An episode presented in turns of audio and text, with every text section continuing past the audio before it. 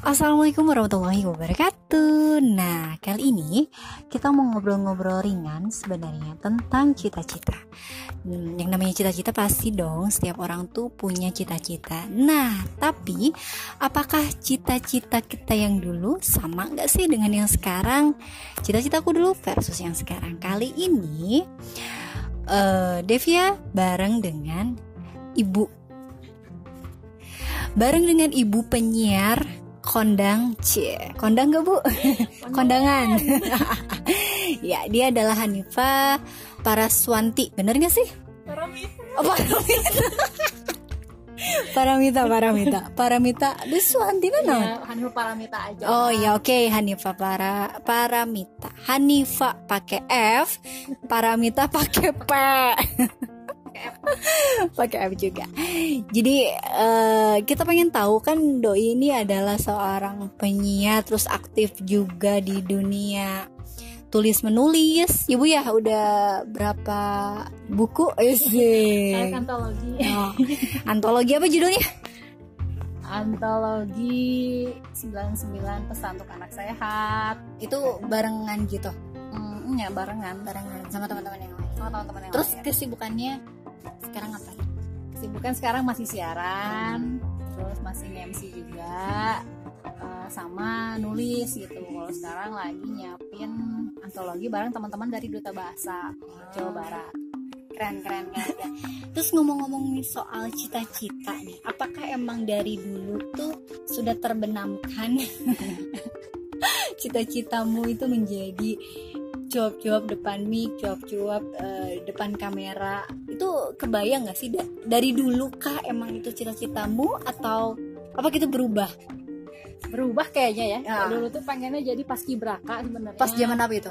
Zaman SD, karena sering lihat paskibraka kalau 17-an kayaknya keren, terus badannya bagus, cantik juga, terus terkenal se-Indonesia gitu.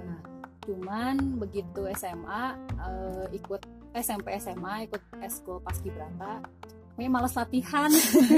Capek ya, panas cuy. Kayaknya aku nggak di sini gitu. Terus dipikir-pikir lagi, ternyata minatnya kan membaca. Dulu tuh sering baca buku lupus. Oh iya, dulu zaman dulu ya. Lupus banyak banget di situ. Nah, si lupus ini, si Hilman itu sering mengutip kata-katanya Pramoedya Ananta Toer, kayak gitu-gitu. Terus tentang hal-hal yang ini teh siapa gitu. Kan nggak tahu dulu kan belum ada googlingnya. Terus bikin penasaran di situ kan. Dan ternyata keren juga ya, bisa menciptakan kata-kata yang nancep kayak gini. Nah, di situ pengen nulis buku sih kalau dulu. Kayaknya pengen bikin cerita. Berarti punya diary dong? Punya dong, aku selalu punya tiap hari, tiap tahun itu Dear Diary. Iya, dan itu nulis tiap hari. Bener. Berarti zaman ya, hits pada zaman itu. Hits ya, banget. Terus jarinya harus ditutup, harus digembok. Betul. Gak boleh dibaca mama. Boleh, kan mama kepo ya. Rahasia itu. Jadi ya udah. Jadi dulu tuh jadi paskibra. Terus kapan bisa jadi yang sekarang ini? Apakah pada saat kuliah? Oh iya, passion aku tuh di sini nih. Jadi gimana nih awalnya kecemplung jadi cita-cita yang... Jadi ini tuh termasuk cita-cita nggak sih? Bukan, bisa jadi sih ya cita-cita ini. Cuman cita-cita karena dulu kan cita-citanya banyak ya, gitu, pengen jadi ini, pengen jadi itu, pengen jadi putri Indonesia. Oh my god gitu ya. Terus tapi kan jadi putri muslimah. Iya, itu sebenarnya gak direncanakan gitu, cuma iseng doang. Karena dulu kan patah hati, gak ada kerjaan, yaudah aku ikut audisi. Ternyata masuk. Dan dulu tuh juara berapa? Masuk ke nasional dan masuk 10 besar. Untuk mewakili Jawa Barat, Bandung gitu, untuk perkota. Nah, terus jadi berarti cita-cita yang sekarang ini termasuk cita-cita yang ya diimpikan lah. Benar, karena intinya sih pengen bercerita gitu, pengen jadi storyteller gitu. Ternyata ya perjalanannya gitu, perjalanannya kesini ternyata bercerita lewat tulisan, cerita lewat omongan juga gitu. Cuma kan dari segi cerita dari zaman dulu yang single, sekarang kan sudah menjadi double triple gitu kan ya, sudah berbuntut, itu kan pasti akan berbeda ya. Entah itu pemilihan kata, pemilihan makna gitu kan, ada sisipan-sisipan. Apa sih perbedaannya yang dirasain? Kan dirimu kan apa ya, konsisten nih dari dulu tuh nulis gitu. Apa yang dirasakan perbedaannya? Rasainnya perbedaannya lebih ke apa ya, diksi kali ya, lebih ke diksi gitu. Sebenarnya kalau nulis itu ya selain karena hobi juga dan kerjaan dulu kan reporter, terus sempat skip juga gitu. Jadi setelah dari reporter berhenti siaran kan jarang nulis. Nah udah gitu aku hamil ngelahirin. Nah selama masa hamil ngelahirin, nusuin, gedein anak, aku skip nulis karena akunya mandek gitu, bener-bener. Jadi mulai aktif lagi kapan tuh? Mulai aktif lagi per awal 2020. Berarti masih baru ya? Baru banget. Jadi cuman pas 2019 akhir aku merenung kontemplasi. Aku teh maunya apa ya gitu, asa ngambang kieu hirup gitu, asa berjalan, asa anyep gitu ya, anyep gitu. Berjalan asa terombang-ambing gitu. Tapi apa nih harus aku kerjain gitu supaya aku bisa semangat dan jadi Hanifa lagi gitu. Gitu. Terus ternyata kayaknya aku mau nulis lagi gitu. Nah pas mau mulai nulis lagi nggak tahu jalannya ada aja gitu, kayak tiba-tiba ada tawaran untuk sama-sama bikin antologi. Bulan yang sama ada tawaran bikin konten, konten writing, apa ya, blog periklanan gitu. Terus ya aku coba lagi lah, ternyata enak ya nulis lagi tuh. Kayak apa sih yang dirasain pada saat nulis tuh? Apa ya, bisa memuntahkan semua pikiran gitu secara lebih runut, karena kan kalau dipikirin bingung ya, jadi kayak benang kusut gitu, itu masih abstrak gitu. Tapi ketika kita menuliskan jadi lebih tahu apa yang mau, apa yang sebenarnya kita mau itu apa gitu. Dan itu bisa kita sampaikan secara terstruktur. Perasaannya pada saat nulis, perasaannya saat nulis itu pas nulisnya sih enak gitu. Pas ngeditnya itu males. Karena kalau aku tipenya nulis dulu, baru aku baca lagi, akunya sebagai editor, terus aku baca lagi, memposisikan aku sebagai pembaca. Apakah tersampaikan dengan jelas atau kurang gitu. Nah biasanya seketika aku menjadi pembaca itulah perasaan itu muncul. Apakah aku inspirasi atau aku jadi bosan atau be aja atau terhibur. Berarti kan di situ kamu memainkan beberapa peran ya. Peran dia, kamu menjadi penulis, begitu kamu switch untuk menjadi seorang pembaca. Itu ada apa ya, maksudnya itu bisa ngebedain, dan takutnya kan nyaru gitu kan, takutnya oh bagus kok gitu loh, kayak oh enggak kok jelas-jelas gitu loh kayak. Tapi di situ kamu bisa ngebedain ruh gitu ya. Gimana caranya? Biasanya aku jeda. Jadi misalnya sekarang aku lagi nulis, hari Senin aku nulis, itu benar-benar semua ide ya keluarin aja dulu lah gitu. Nah ntar untuk jadi editor atau jadi pembaca aku jeda dulu 2 hari, Selasa atau Rabunya gitu. Jadi ketika semua yang pengen aku tumpahin itu udah tertumpahkan, udah gak ada penasaran apa-apa lagi, lalu aku bisa berganti peran dan bisa mikir lebih jernih gitu. Bisa lebih netral lah ya. Netral, jadi dijeda dulu. Kalau langsung ketika aku membaca yang bagus-bagus aja gitu. Dan kalau nggak ada jeda ya udah gitu, sama-sama aja gitu kan. Jadi caranya yaitu tadi ngambil jeda dulu. Ambil jeda 2-3 hari. Kalau aku baca di Dewi Lestari, ternyata dia juga gitu, bahkan dia sampai seminggu.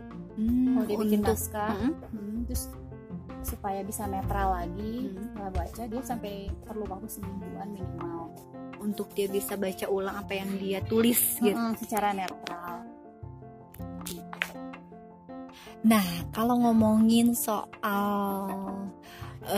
apa ya, penulis favorit nih yang jadi inspirasi siapa?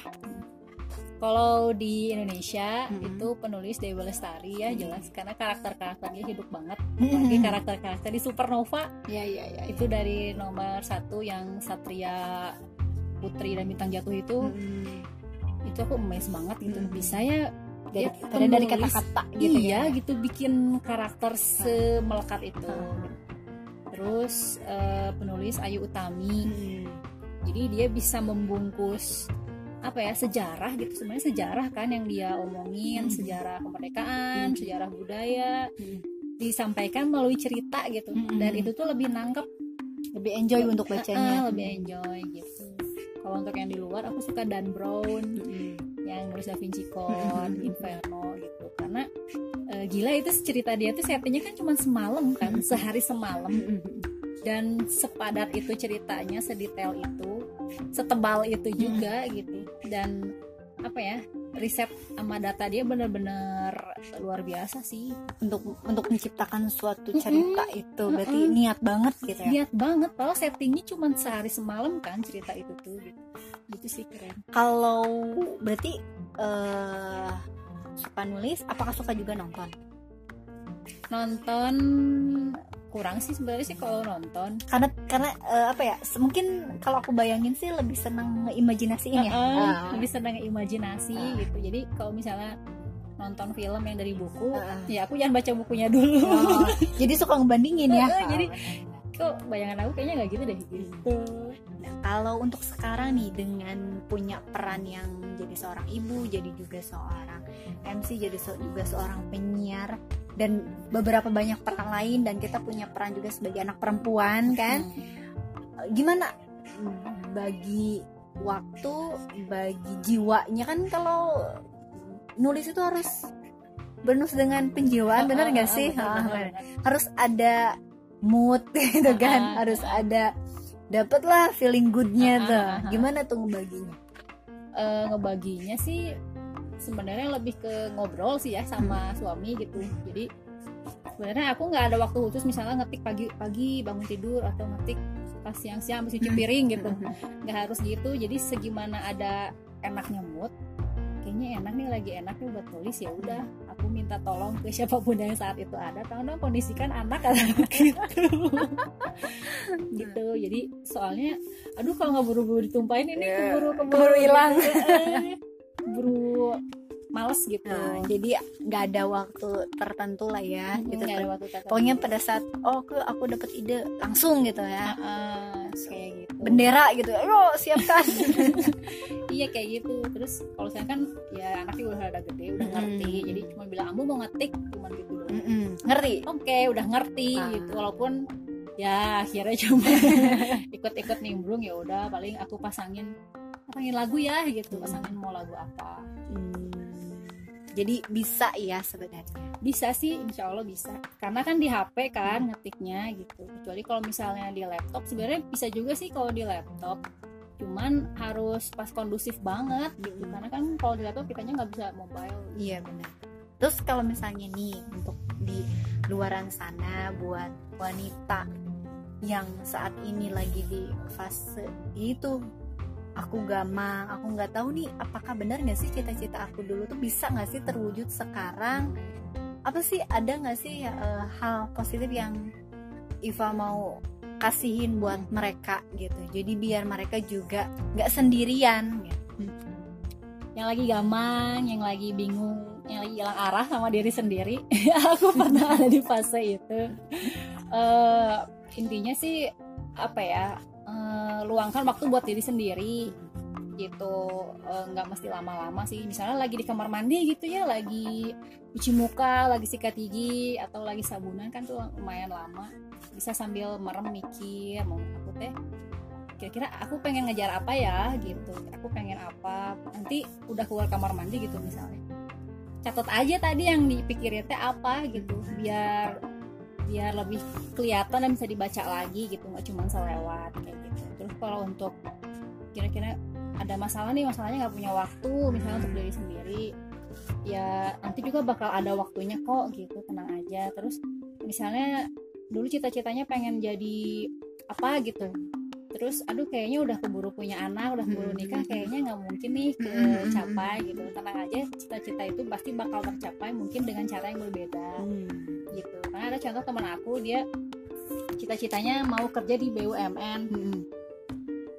Ternyata setelah jalanin, dia nggak kerja di BUMN, tapi dia vendor video yang mengerjakan semua apa yang mendokumentasikan semua kegiatan-kegiatan dari BUMN gitu. Jadi masih ada sangkut pautnya gitu. Kerja untuk BUMN, duitnya dari BUMN tanpa harus jadi pegawai BUMN gitu. Jadi ada aja gitu ya jalannya. Ada aja, selalu ada aja jalannya. Ada closing statement nggak? Closing statementnya apa ya? Nggak nyapin lagi. Closing statementnya jujur aja sama diri sendiri lah. Jujur aja pada diri sendiri. Jujur aja sama diri sendiri, akuin semua perasaan yang kamu rasain karena perasaanmu itu valid. Valid dan reliable. Oke. Ya, itulah ngobrol-ngobrol kita ini di Gramet juga. 15 menit. Kita cari waktu, cari ini semuanya serba dadakan, tempatnya juga serba dadakan, tapi semoga pesan yang mau disampaikan oleh kita berdua ini sampai ke yang dengar. Jadi apapun cita-cita kalian, jangan takut, jangan khawatir, cita-cita itu terus kalian genggam, terus kalian dekap gitu. Jangan kehilangan arah karena kalian sekarang punya peran baru, tapi jadilah itu bagian dari diri kalian. Insya Allah ada waktunya kita buat ngewujudin dan Allah mampukan. Oke? Ya. Sampai ketemu lagi di podcast-podcast selanjutnya. Semoga bermanfaat. Assalamualaikum warahmatullahi wabarakatuh. Dadah.